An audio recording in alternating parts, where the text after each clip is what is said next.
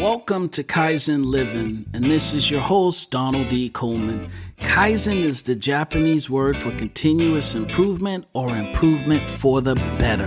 And that's what this podcast is all about. There's 86,400 seconds in each day. Imagine the possibilities of what your life could be if you dedicated an additional 60 seconds to focus on what matters most to you. I created this podcast to encourage people who want to see that change by offering tips, tools, and techniques to inspire you, my listener, to take small steps each day towards that lasting change you desire. And if you're ready, let's jump in now.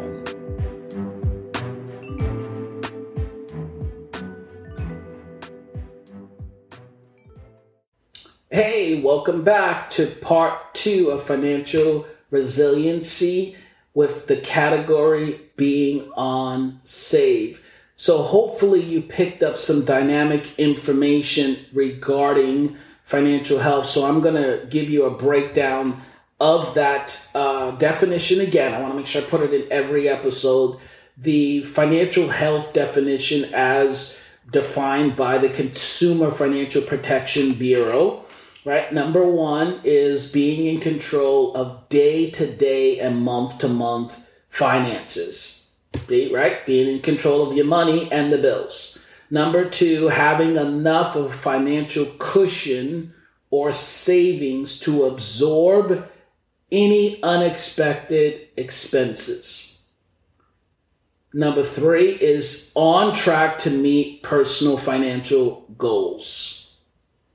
And then number 4 is enjoying financial freedom without constantly worrying about money.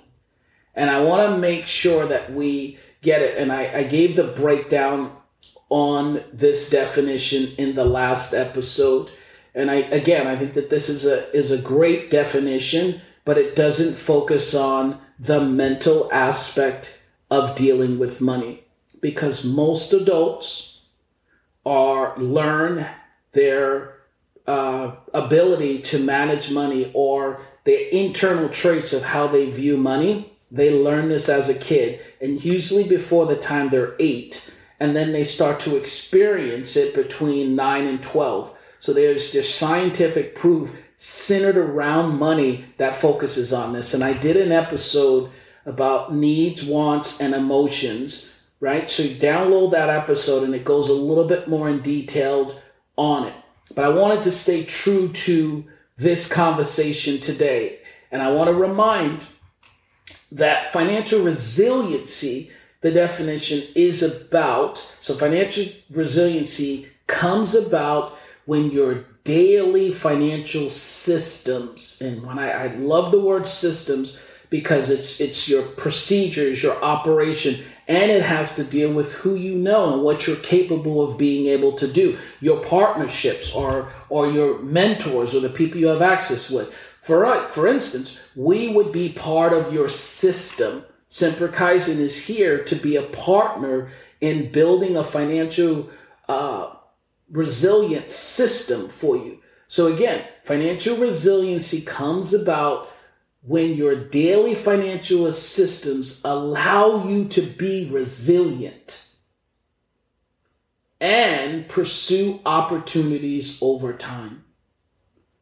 You see, the other definition, right, financial health, according to the Consumer Financial Protection Bureau, it only focused on the narrow aspect. We want you to be able to be resilient and pursue opportunities over time as they come about.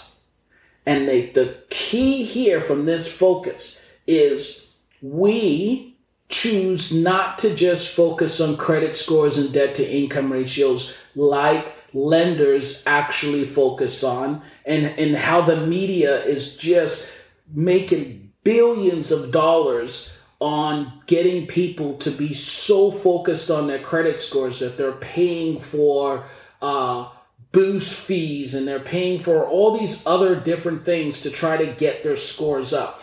And I will tell you this, if you get to this place where you are financially resilient, your score is automatically going to go up because you're going to be in control of your money and in control of that credit score. But more importantly, you're going to actually have a stronger mental focus when it comes about dealing with money. So financial resiliency considers an individual, whether an individual are spending, saving, borrowing, and planning in a way that is either contributing to or detracting from their resiliency in the face of an unexpected event and the ability to thrive in the long term. So we want you to become resilient when an unexpected event happens and to thrive over time. So now, as I narrow this down in unsavings, there are questions in the survey, the financial resilience survey, that focus on saving, right? It has to deal with liquid savings and long-term savings. So how sufficient liquid savings? So how much money do you actually have in a liquid account that you can gain access to, right? Because that becomes a part of being resilient. Do you have access to liquid funds if the car broke down? Or if you got laid off today, how much money do you have that would help you survive for the next week, 2 weeks, 3 weeks, month, 2 months, 3 months? That's what it's all about, becoming from a resilience standpoint. And how sufficient or how much, what's the amount that you have for long-term savings? Because being resilient is not just focused on the current. It's living in the current and focusing also on long-term. So as your income starts to decrease long-term, you'll have that savings. Most people will consider it as being, call it like retirement funds, but I don't want to call it necessary retirement funds because it's long-term funds. It's funds that you have to go through retirement or whatever it is, you're going to have the capacity to do that. So again, in the survey, and it's important to take the financial resiliency assessment. It's free.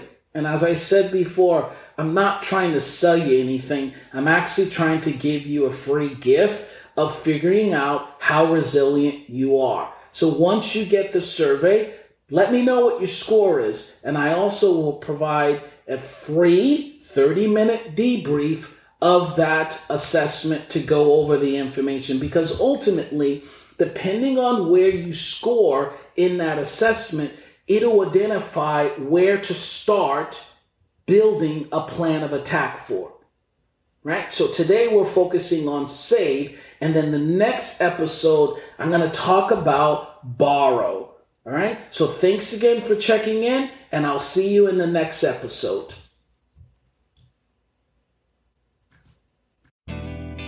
Hey, thanks for listening to another episode of Kaizen Living. And before you go, I have 2 questions for you. What new insights did you gain from this episode? And how will you apply those new insights? Remember, there's 86,400 seconds in each day. And imagine the possibilities of what an additional 60 seconds could do towards helping you achieve those things that matter most to you. Thanks again, and don't forget to subscribe.